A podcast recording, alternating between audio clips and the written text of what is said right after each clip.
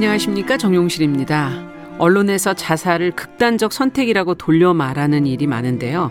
얼마 전에 예일대 정신의학과 나종호 교수가 이에 대해서 지적한 일간 인터뷰가 어, 관심을 모았습니다.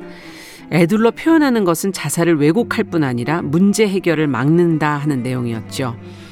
미국에서는 이 자살에 관한 대화가 양지로 올라와 있어서 이 관련된 캠페인, 뭐 정기적인 상담이 활성화돼 있고요. 자살 생각이 심해지면 응급실을 찾는 것이 일종의 하나의 사회적 의료 공식이라고 하죠. 자살을 자살이라 말하지 못하는 우리나라. 이 자살률은 사실 세계 1위라고 하지 않습니까? 문제를 표현하는 방식에 대해서 여러 가지 생각이 있겠지만 좀 더 많이 이야기하고 더 터놓고 해결책을 찾아야 한다는 데는 아마 많은 분들이 공감하실 것 같습니다.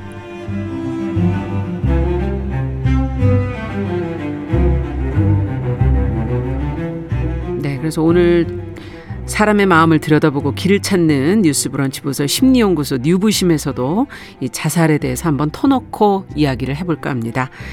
자, 2022년 7월 31일 일요일 문을 열어보도록 하죠.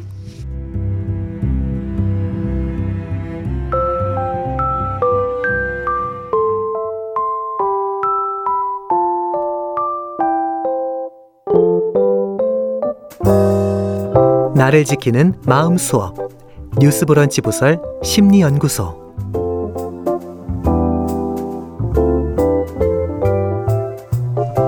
네, 일요일 이 시간 뉴스 브런치 부설 심리 연구소. 식사 시간 전에 뭐 가족과 이동도 하시면서 많이 들으실 텐데 오늘 자살 얘기를 저희가 할 건데 아니 이 시간에 왜 이런 얘기를 하나 오늘은 좀 솔직하게 터놓고 어, 이야기해 보도록 하겠습니다. 세 분과 함께 하겠습니다. 주제에 맞는 책을 통해서 어, 생각의 깊이를 더해주는 남정미 서평가 어서 오십시오. 안녕하세요. 반갑습니다. 남정미입니다. 네. 늘 딱 맞는 영화를 어디서 이렇게 귀신같이 찾아오시는지 모르겠어요. 김준영 작가 어서 오세요. 네, 안녕하세요. 네. 자, 오늘 해법과 상담은 또 이분에게 맡겨야 되겠죠. 서울 디지털대 상담심리학부 이지영 교수님 어서 오십시오. 네, 안녕 하세요. 자, 오늘 조금 무거운 주제인데 자살에 대한 이야기를 좀 해볼까 합니다. 네. 아, 왜 놀러 다니는 이렇게 날도 좋은데 이런 우울한 얘기를 하냐 음. 생각하시는 분도 계시겠지만, 어, 항상 남들 즐거운 시간에 힘든 분들이 계시다는 것도 한 번은 생각해 봐야 될 것 같고요. 네. 특히 경제적으로 힘든 이런 시기에 자살률이 또 더 높아진다 그러더라고요. 요즘 사회 분위기와 관련해서 또 경고음이 나오고 있고요. 그래서 자살에 대해서 한번 생각해 보는 시간 필요할 것 같습니다. 자, 어떠세요? 요즘에 이런 뉴스 통해서 좀 접하셨을 텐데, 어, 공감하신 사연이나 뭐 보도를 보신 것 중에 왜 그랬을까 이렇게 궁금해지셨던 그런 사연들이 있으세요? 두 분, 세 분? 음. 저는 제 주변에 음. 그 굉장히 제가 너무 사랑하던 후배 한 명이 그 자살을 했어요. 아. 그래서 그때 당시 이거 좀 한 10년 전 이야기인데 예. 그때 당시에 너무 궁금했던 왜 그랬을까? 점이었어요. 왜 그랬을까? 그러니까 음. 어쨌든 너무 사랑스러운 친구였고 음. 주변 사람들도 다 좋아했고 항상 웃는 친구였는데 이제 뭐 나중에 들은 얘기로는 음. 약간의 우울증이 있었다 이렇게 얘기를 아. 듣기는 했는데 그래도 아직까지도 굉장히 이해가 안 되는 부분 중에 하나예요. 왜 그랬을까? 그렇죠. 저는 어 아까 오프닝에서 음. 언급하셨던 것처럼 우리나라에서 약간 좀 터부시되는 말 있잖아요. 말하면. 안 되고 음. 이런 그런 내용들인데 그 정현채 박사님이라고 죽음학 음. 수업하시는 아. 교수님 계세요. 어, 그분의 수업을 들으면 음. 외국에는 영국 같은 데는 이제 데스 카페라 그래서 그게 뭐예요? 어, 그 커피숍인데 할머니 할아버지들 그리고 이제 자살을 생각하는 친구들 이런 분들이 와서 얘기를 하는 거예요. 사는 게 아. 어떻고 어떤 것 때문에 힘들고 막 이렇게 얘기해 주면 오래 사셨던 분의 어떤 해안이나 이런 것으로 아. 얘기를 해 주고 설, 설명을 해 주고 아니면 그 같은 생각을 하고 있는 사람들끼리 이런 의견을 나눌 수 음. 있는 곳들이 있다고 합니다. 터놓고 얘기할 수 있는 공간이 있는 거군요. 예, 그러니까 이걸 한번 음. 얘기하고 나면 이 휘발이 되는 거예요. 그럼요. 좀 빠져나가게 되니까 예. 그런 것도 우리 한번 생각해봐야 되지 않나 하는 아, 그러네요. 생각이네요. 오늘 데스 카페 분위기로 저희도 한번 예, 예. 얘기를 좀 해봐야 될 텐데 이건 사실 참 가장 무겁고도 고통스러운 선택이 아닐까. 그리고 또 두, 주변 사람들한테는 미치는 영향이 너무 큰 거 아닌가. 음. 자살이라는 게 어떻게 보세요, 이 교수님께서는? 네. 오늘 주제가 자살이고 그 음. 자살에 대해서 솔직하게 이야기를 해보는 시간이니까 음. 저도 이제 제 고백을 하자면 저도 굉장히 그 어릴 때 힘들었어요. 음. 힘들다 보니까 진짜 11살 때부터 음. 자살 생각을 했던 것 같아요. 너무 아. 고통스럽고 힘드니까 이렇게 진짜 삶이 힘들고 고통스러우면 우리가 죽는 것에 대해서 이 고통을 끊어버릴 수 그렇죠. 있는 그 결정에. 대해서 생각을 하게 되잖아요. 음. 자살이라고 하는 것은 고의로 스스로를 죽이는 행위라고 할 수 있는데 음. 언제 죽느냐 주- 그걸 생각을 하느냐 삶이 너무너무 고통스럽고 힘들 때 음. 그 고통을 멈추는 행위로서 자살을 선택을 하는 거죠. 자살을 선택하는 분들 의 상태를 보면 한마디로 삶이 고통스러운 스트레스 사건을 음. 경험하고 있을 가능성이 100%입니다. 그렇죠. 그게 청소년 같은 경우에는 가정 불화. 저 같은 경우도 왜 그렇게 죽을 음. 생각을 했느냐 하면 음. 가정 불화였던 것 같아요. 음. 엄마 아빠가 자주 늘 싸우셨기 때문에 음. 그런 것들로 인해서 되게 힘들고 삶이 너무 불행하다고 느껴졌었거든요. 그리고 어, 정말 사랑하는 일을 잃었을 때 뭐 이별, 사별 그렇죠. 또는 요새 진짜 가슴 아픈 게 학교 폭력에 어, 따돌림 맞아요. 당하고. 따돌림 예. 당하고 음. 그런 친구들이 너무 고통스러워서 방송 중에 그런 얘기 했었지만 우리가 따돌림 당하는 건 너무너무 고통스러운 경험이거든요. 그렇죠. 내 존재가 이렇게 거부당하고 맞아요. 내쳐지고 홀로가 되는 외롭고 고독하고 진짜 고통스러워요. 음. 그걸로 인해서 그 고통에 대해 어, 우리 자살을 생각하기도 하고 또 어떤 분들은 재산을 탕지했을 때 요새 음. 경제 사정이 굉장히 안 좋잖아요. 경제라고 하는 음. 것이 사실 우리가 생존하게 먹고 사는데 기본이 되는 것일 수 있는데 그것을 잃게 되면 도대체 나는 어떻게 살아야 되나 음. 너무 암담한 거죠. 또 어떤 분, 분들은 실수로 범죄를 저질렀을 때 우리가 감옥 가는 거에 대해서 너무 아, 끔찍하게. 두렵잖아요. 예. 그래서 정말 죽음을 선택을 하기도 하고 이런 여러 가지 스트레스 사건으로 인해서 불쾌한 감정을 경험하게 되거든요. 그게 불안이든 음. 슬픔이든 분노든 수치심이든 좌절이 든 그러면요 우리 인간은 항상 자기 나름의 어떤 평형 상태를 유지하려고 해요. 근데 그 평형이 깨지면서 심리적으로 무너지게 됩니다. 아. 그리고 그 무너진 걸 다시 원래의 평형으로 회복하려고 노력을 하는데 음. 회복이 너무 어려운 거예요. 음. 이 스트레스 사건을 도저히 감당하기 어렵다고 생각이 될때 죽음을 생각하게 되는 거죠. 음. 음. 자살을 생각하는 분들이 공통적으로 부정적인 생각이 굉장히 많이 올라오거든요. 음. 그리고 특히 평소에 부정적인 사고 방식을 취하는 경향이 있는 분들이 더욱 더 이 음. 생각들이 많아요. 음. 이런 일이 일어났을 때 나를 비난하고 책망하는 쪽으로 가는 거죠. 어. 너 때문이야. 어. 네가 보잘것없어서 음. 무능해서 못나서 그러다 보면 자기를 혐오하고 증오하는 자의식이 올라오는 거죠. 네. 그리고 이런 분들은 자신의 어떤 결점 부족한 점에 사로잡히게 되는 음, 거예요. 네. attention, 주의가 점유되어 버려요. 그래서 어. 딴 생각을 못 해요. 음. 그 결점에 사로잡히다 보니까 계속 걱정하고 불안하고 슬프고 번민, 증오 왔다 갔다 그러면 어떤 상태가 생기냐면 인지적으로 이렇게 해체가 되는 멍한 상태. 음. 우리가 머리가 이렇게 막지 않은 상태 있잖아요. 계속 나를 비난하는 생각들도 음. 슬펐다 왔다 갔다 하다 보면 음. 판단 능력을 상실하는 그런 상태가 되어버리면서 순간 휘청이면서 자살을 생각을 할 수가 음. 있는 거죠. 근데요, 우리가 저는 이제 상담하는 사람이지만 상담에서 가장 일차적으로 살피고 중요하게 생각하는 것이 내담자의 자살 가능성입니다. 음. 그만큼 생명을 살리는 것이 그 모든 것을 차치하고 일차적인 목적이 그렇죠. 되는 거죠. 제일 중요하죠. 그럼요. 네. 사회 국가적으로도 생명을 잃는 것은 음. 어마어마한 산실이거든요. 또한 자살을 하게 되면 주변에 사람들에게 굉장히 심각한 영향을 미치는데요. 네. 한 생명의 삶이 끝나는 것을 마주하는 것 자체가 충격이에요. 음. 트라우마, 음. 외상인 거죠. 음. 함께한 시간이 끝나버리는 것. 음. 상실로 인한 슬픔, 되돌릴 수 없다라는 그런 절망감에 너무 충격적인 거예요. 음. 또한 우리가요 이런 충격 사건을 경험을 하면 아까 김준영 작가님도 얘기했지만 이유를 찾고 싶어요. 음. 도대체 왜 원인이 어디에 있을까 이해되지 않으니까 음. 우리가 이해하지 않으면 그 경험을 보낼 수가 없거든요. 그렇죠. 계속 붙들게 음. 되는 거예요. 왜 왜 왜 죽었지? 그러면서 어 그 원인을 자신에게서 찾게 되는 왜 음. 이해 이해가 안 되니까 내가 조금만 관심을 가졌더라면 괜찮았을 음, 텐데. 내가 이해해 주었더라면 음. 내가 뭔가 잘못해서 어, 그래서 죽지 않았을까라는 음. 죄책감을 갖게 됩니다. 음. 또한 뿐만 아니라 음. 관련자들에 대한 분노가 올라와요. 음. 혹시 저 사람 때문 아니야? 그 일 때문 아니야? 이러면서 주변 사람들하고의 갈등이 초래되다 보니 남아있는 사람들 간의 갈등이 굉장히 커지는 거죠. 음. 사실은 이유도 알 수 없으면서.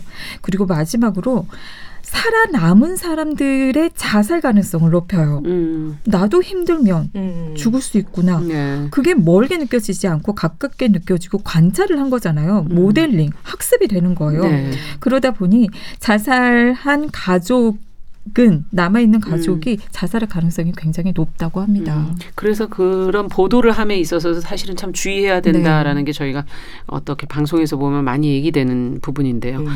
자, 어, 오늘 그러면 자살과 관련된 책 영화 가 사실은 좀 꽤 있을 거라는 생각은 드는데 어떤 네. 작품들을 골라 오셨을지 먼저 책부터 얘기를 들어볼까요? 네, 오늘은 일본의 번역가이자 에세이스트인 무라이 리코의 실제 이야기 오빠가 죽었다라는 책 같이 읽으려고 아, 가지고 왔습니다. 실제 이야기. 네.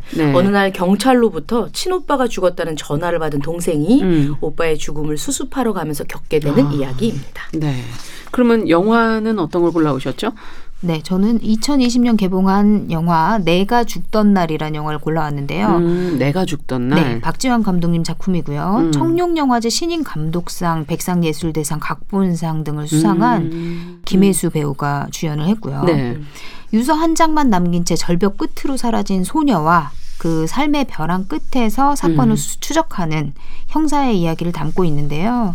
그 절망 속에서 살아남기 위해서 각자 어떤 선택들을 하는가 아. 이것에 대해서 생각해 보게 하는 영화입니다. 네, 아까 자살이라는 게 그런 감당할 수 없는 고통, 네. 뭐 절망 이런 것 속에서 일어날 수 있다고 했기 때문에 책을 어, 영화를 골라 주셨네요.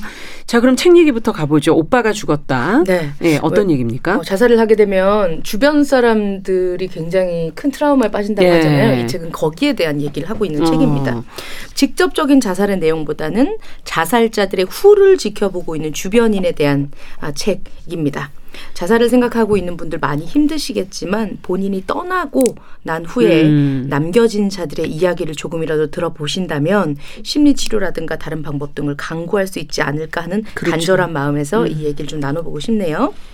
어, 그런 책들이 많이 있죠. 그, 어, 자살 한 집의 가족들은 음. 그것을 지켜주지 못한 주변인들 이런 음. 분들은 평생의 죄책감에 시달리고 산다. 평생 못 놓고 사시더라고요. 예. 그 엄마가 스스로 음. 목숨을 끊고 떠난 뒤에 남겨진 딸들의 이야기인 김미향 작가의 엄마는 행복하지 않았다. 음. 않았, 않다고 했다라던가 또는 고독사 혹은 자살하고 난 뒤에 사람들의 집을 청소하는 특수 청소 노동자 김환 작가의 죽은 자의 집 청소 음. 어, 또는 충격적인 자살자들의 공간과 유품을 정리하고 치우고 그들의 방을 미니어처로 제작해서 넋을 기리는 고지마 미유의 시간이 멈춘 방 등 그런 내용들을 담고 있는 책들이 많이 있습니다. 음.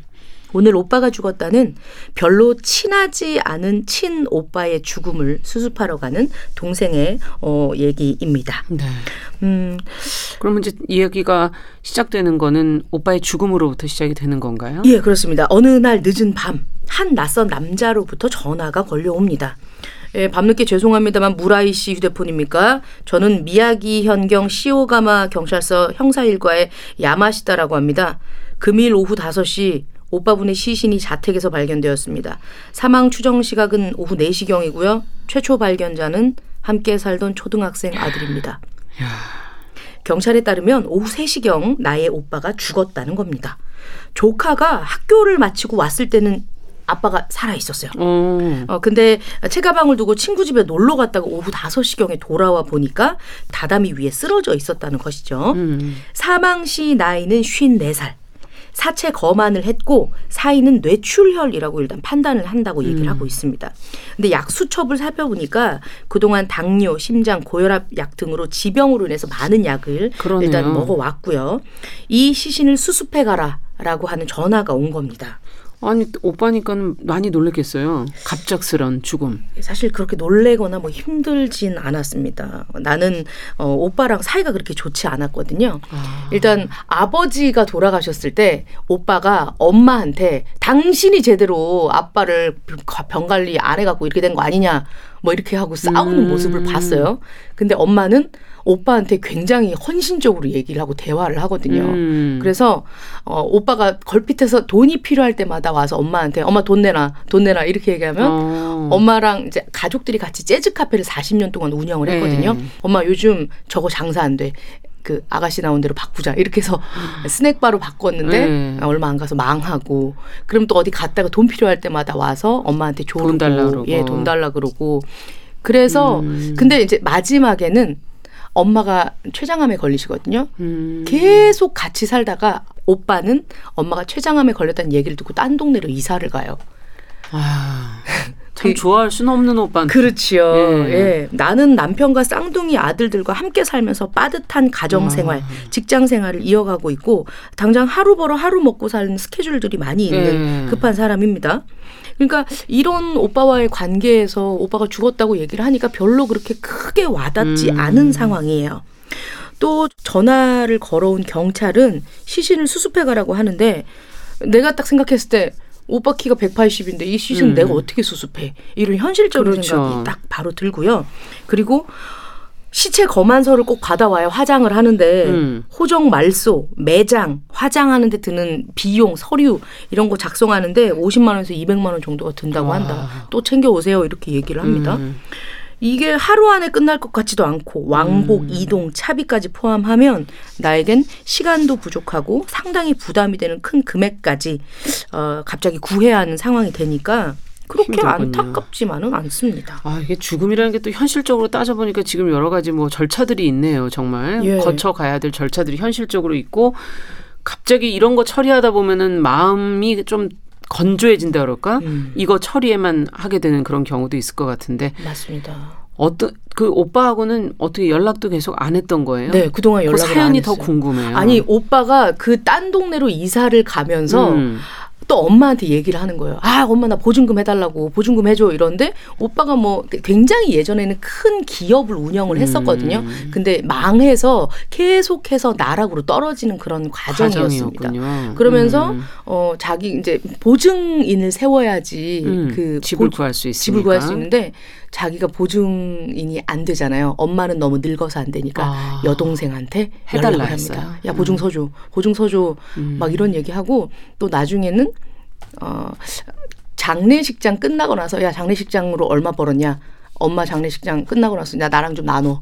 음. 너 그거 혼자 쓰지 마. 막 이런 얘기까지 할 정도니까 그렇군요. 친하지 않은 친오빠와의 어, 음. 어떤 관계를 정리를 하러 갑니다.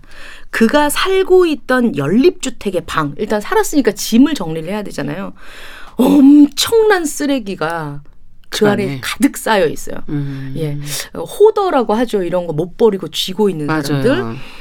냉장고부터 시작해서 바닥이 기름으로 쩍쩍 달라붙어 있고 그런데 참 초등학교 5학년 아들이 같이 살고 있잖아요. 아. 냉장고 옆에는 때가 가득 묻어있는 수조 안에 거북이와 물고기까지 살고 있습니다. 냄새가 아. 얼마나 많이 났겠어요?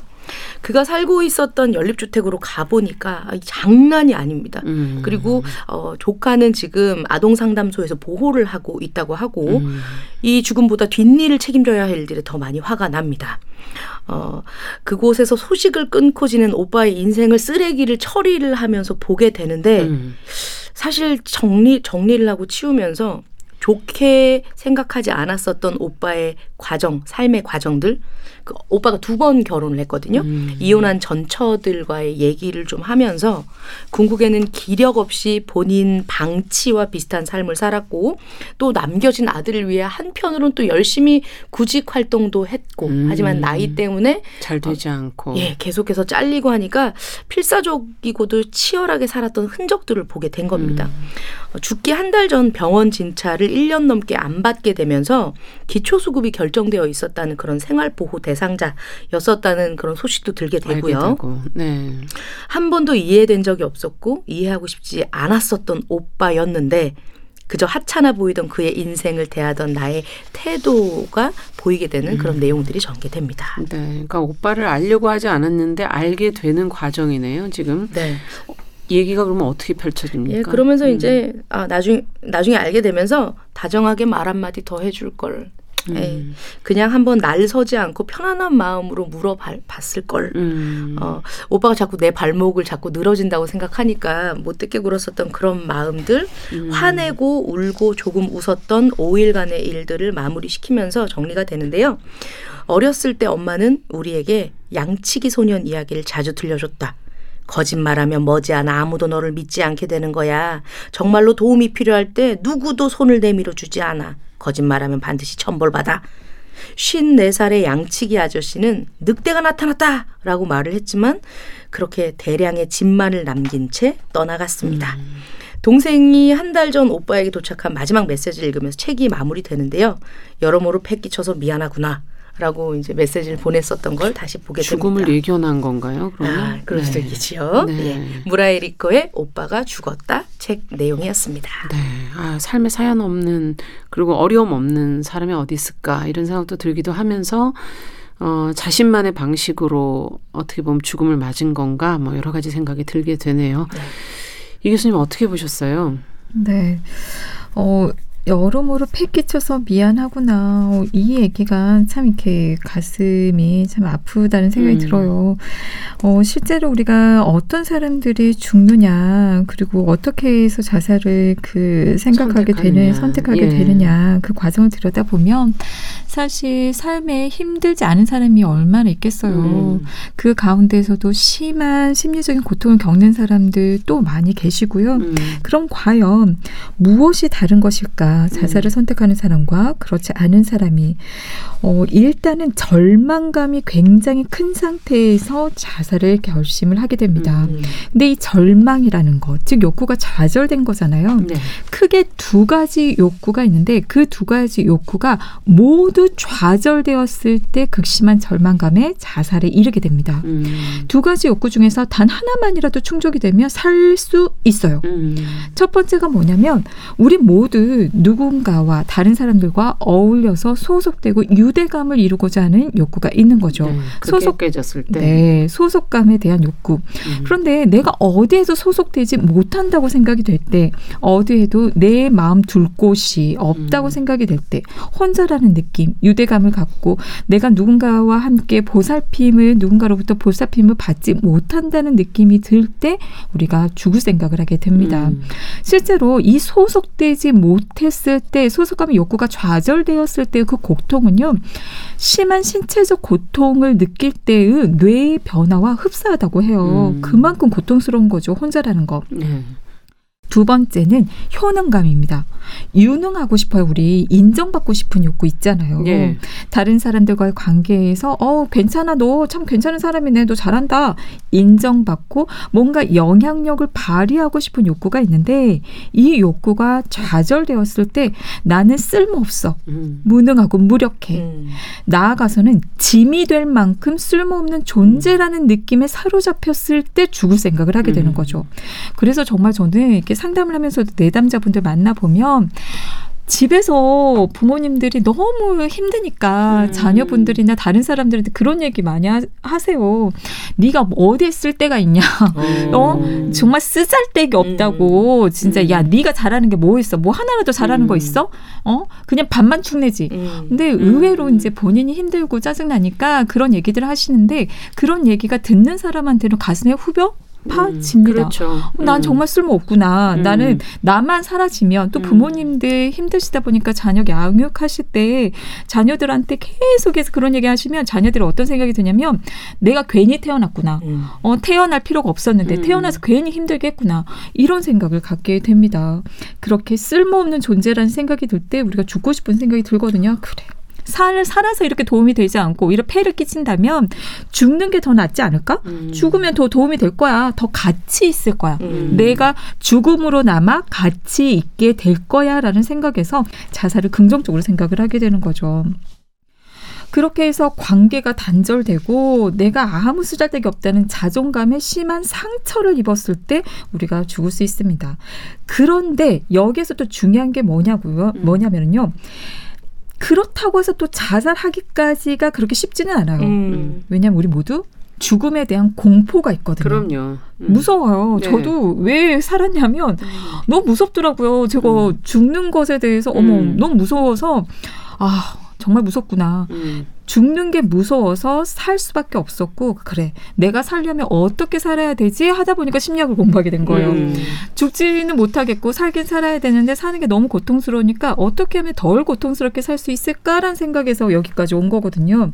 음. 근데 이렇게 자살 가능성을 높이는 요인들이 있어요. 하나는 뭐냐면 충동성. 음. 충동성이 높을 때 자살할 가능성이 높은데요. 네. 충동성을 생각해 보면 우리가 욕구가 좌절된 거잖아요. 네. 욕구가 좌절되면 분노가 올라와요. 음. 분노가 올라오면 공격성이 올라와요. 네. 공격성은 충동성으로 작용을 하거든요. 네. 그 공격성이 화가 나서 어, 미치겠는데 복수하고 싶은데 그게 밖으로 향하지를 못하게 되면 음. 어디에라도 향하게 하고자 해서 자신에게로 향하면서 음. 자해와 자살까지 가게 됩니다. 내가 음, 죽어서라도 어, 너를 고통스럽게 해줄 거야. 너희 음. 당하게 봐라. 음. 이제 여기까지 가게 되는 거죠.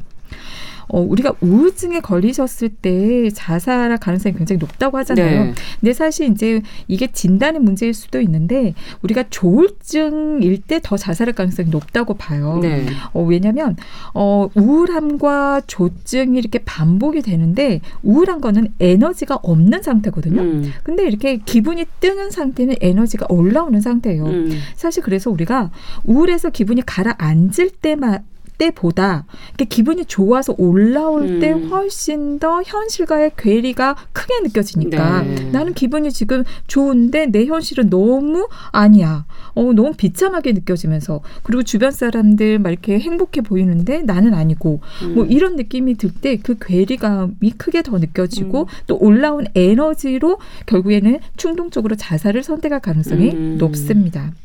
두 번째 요인은 문제 해결 능력이 부족한 것이 자살 가능성을 높여요.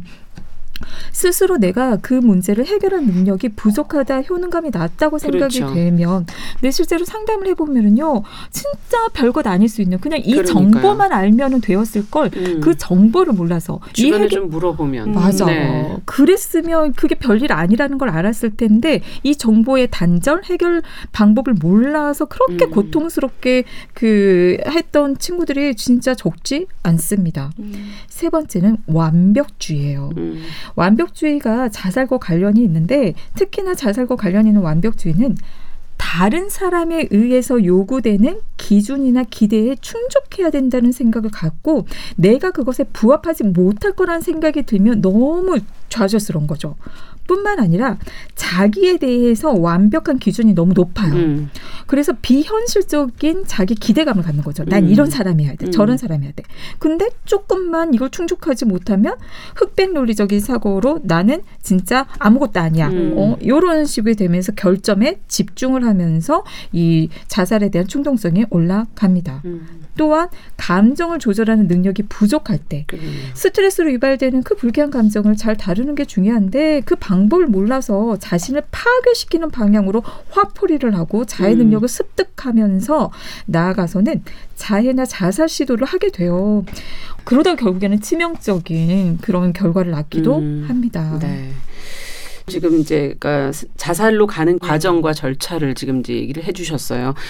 저희가 이제 두 번째 영화 속의 자살을 들여다보기 전에 잠시 노래 한 곡 듣고 또 어, 이야기 이어가 보도록 하겠습니다. 송기창의 노래 준비했습니다. 내 영혼 바람되어.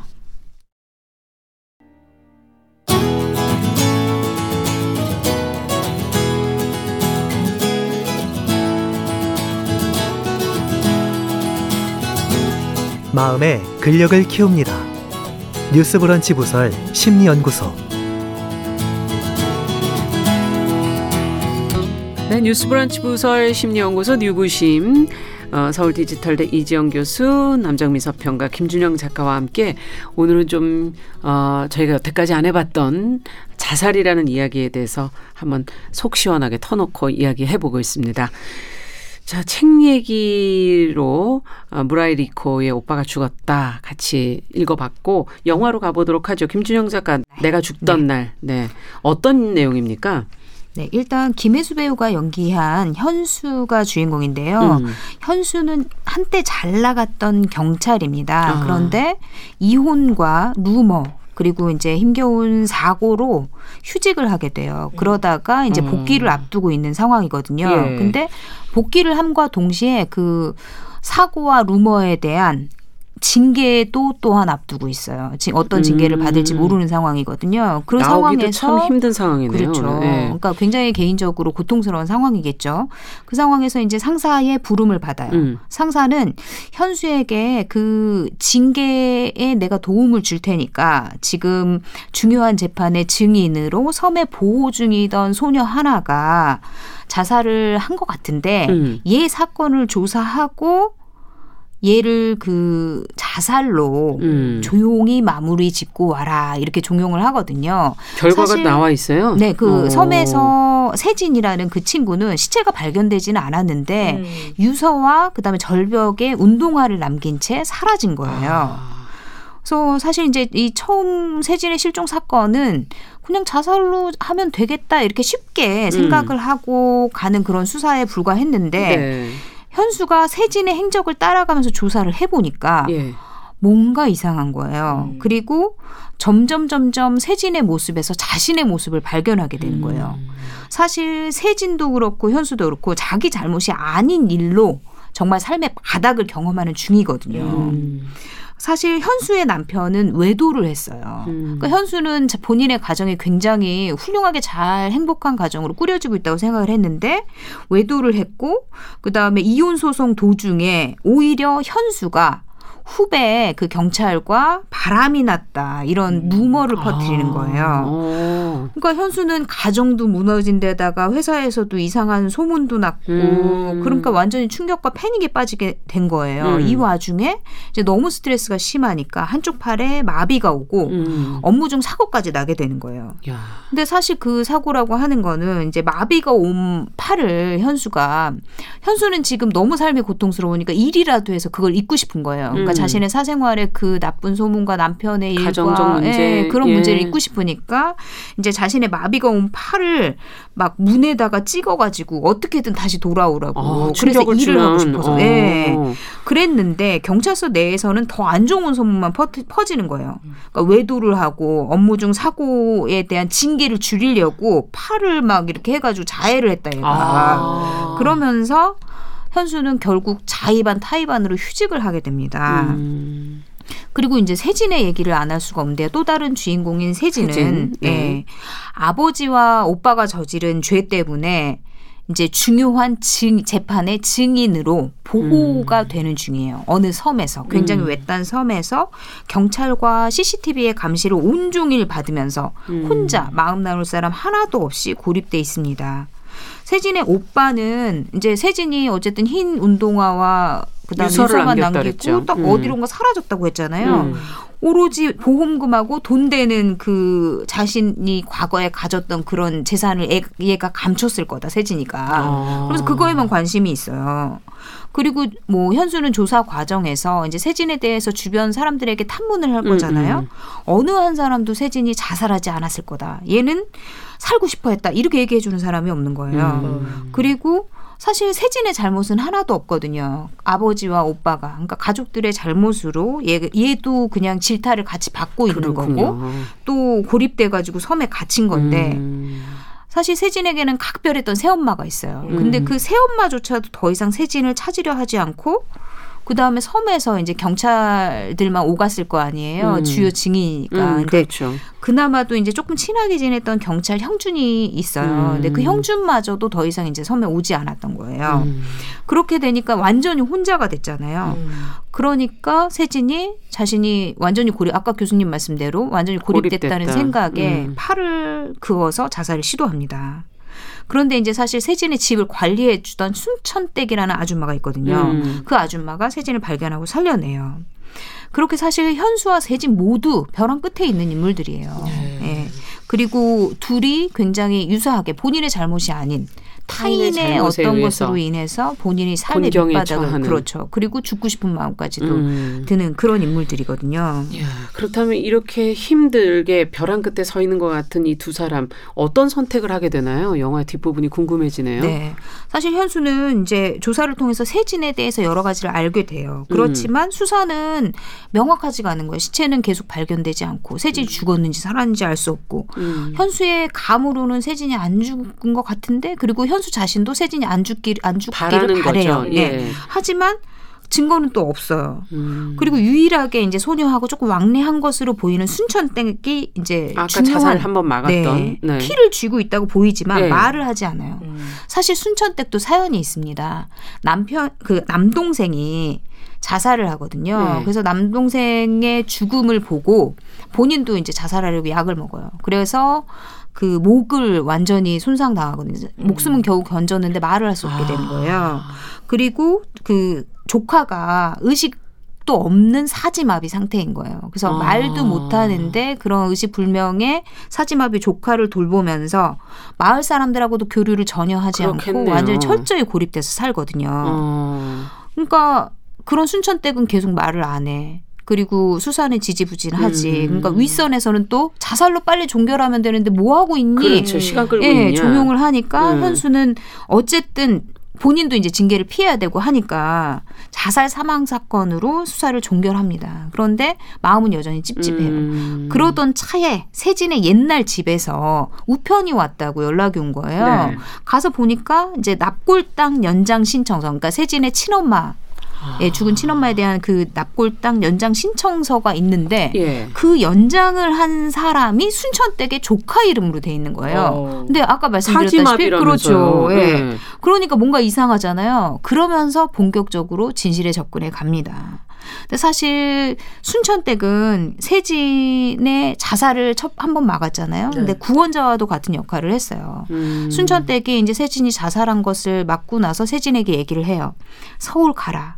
그러니까 세진이 갈 데가 없다. 아버지 오빠가 하도 나쁜 짓을 많이 해서 아무도 안 남았다. 내 주변에는 없다. 아무도. 그러니까 순천댁이 네가 남았다. 이렇게 얘기를 하거든요. 음. 그리고 힘겹게 진짜 말을 못하는 쇠소리를 끄집어내가지고 아무도 안 구해줘. 네가 너를 구해야지. 인생은 생각한 것보다 길어. 음. 이렇게 얘기를 하거든요.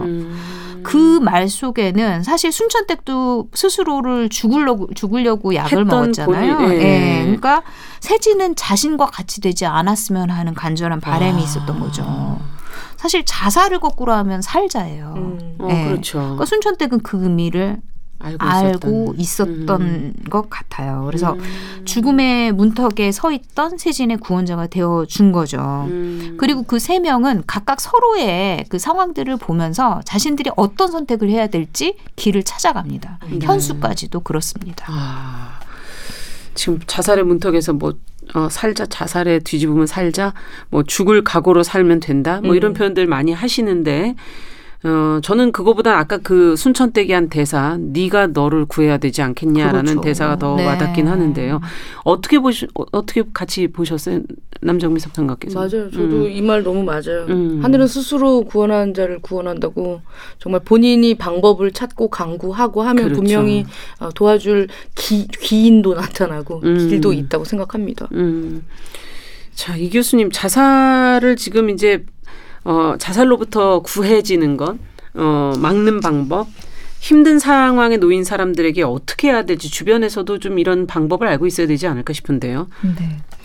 자살을 막으려면 두 가지 욕구 중에 하나라도 충족시키도록 도와주면 됩니다. 음.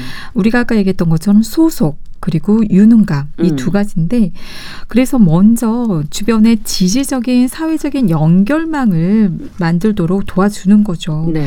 소속감은 이해받을 때 느껴지거든요. 음. 그러니 그 사람의 이야기를 경청하면서 그럴만하다고 그 마음을 공감해 주는 것이 도움이 됩니다. 네. 근데 많은 분들이 어 너 죽을 생각해? 이 행동에 초점이 가요. 음. 왜냐하면 죽으면 큰일 나잖아요. 이런 생각 때문에 야 죽으면 안 돼. 왜 죽으려고 해? 살아야 지. 열심히 살아야지. 이렇게 초점이 맞추어지는데 그렇게 되면 오히려 이해를 못 받는다는 생각이 들어서 음. 거리감을 느낍니다. 네. 그것이 아니라 죽을 생각까지 할 만큼 힘든 것. 그 네. 마음을 인정해주고 그 처해 있는 상황이 그만큼 네가 죽을 생각을 할 만큼 고통스럽구나 음. 그 마음을 공감해주는 것이 어, 음. 중요한 거죠. 두 번째는 유능감, 효능감. 음. 이게 어떻게 보면 내가 살 가치가 있나? 어떤 삶의 의미랑도 연결이 되는 건데 네.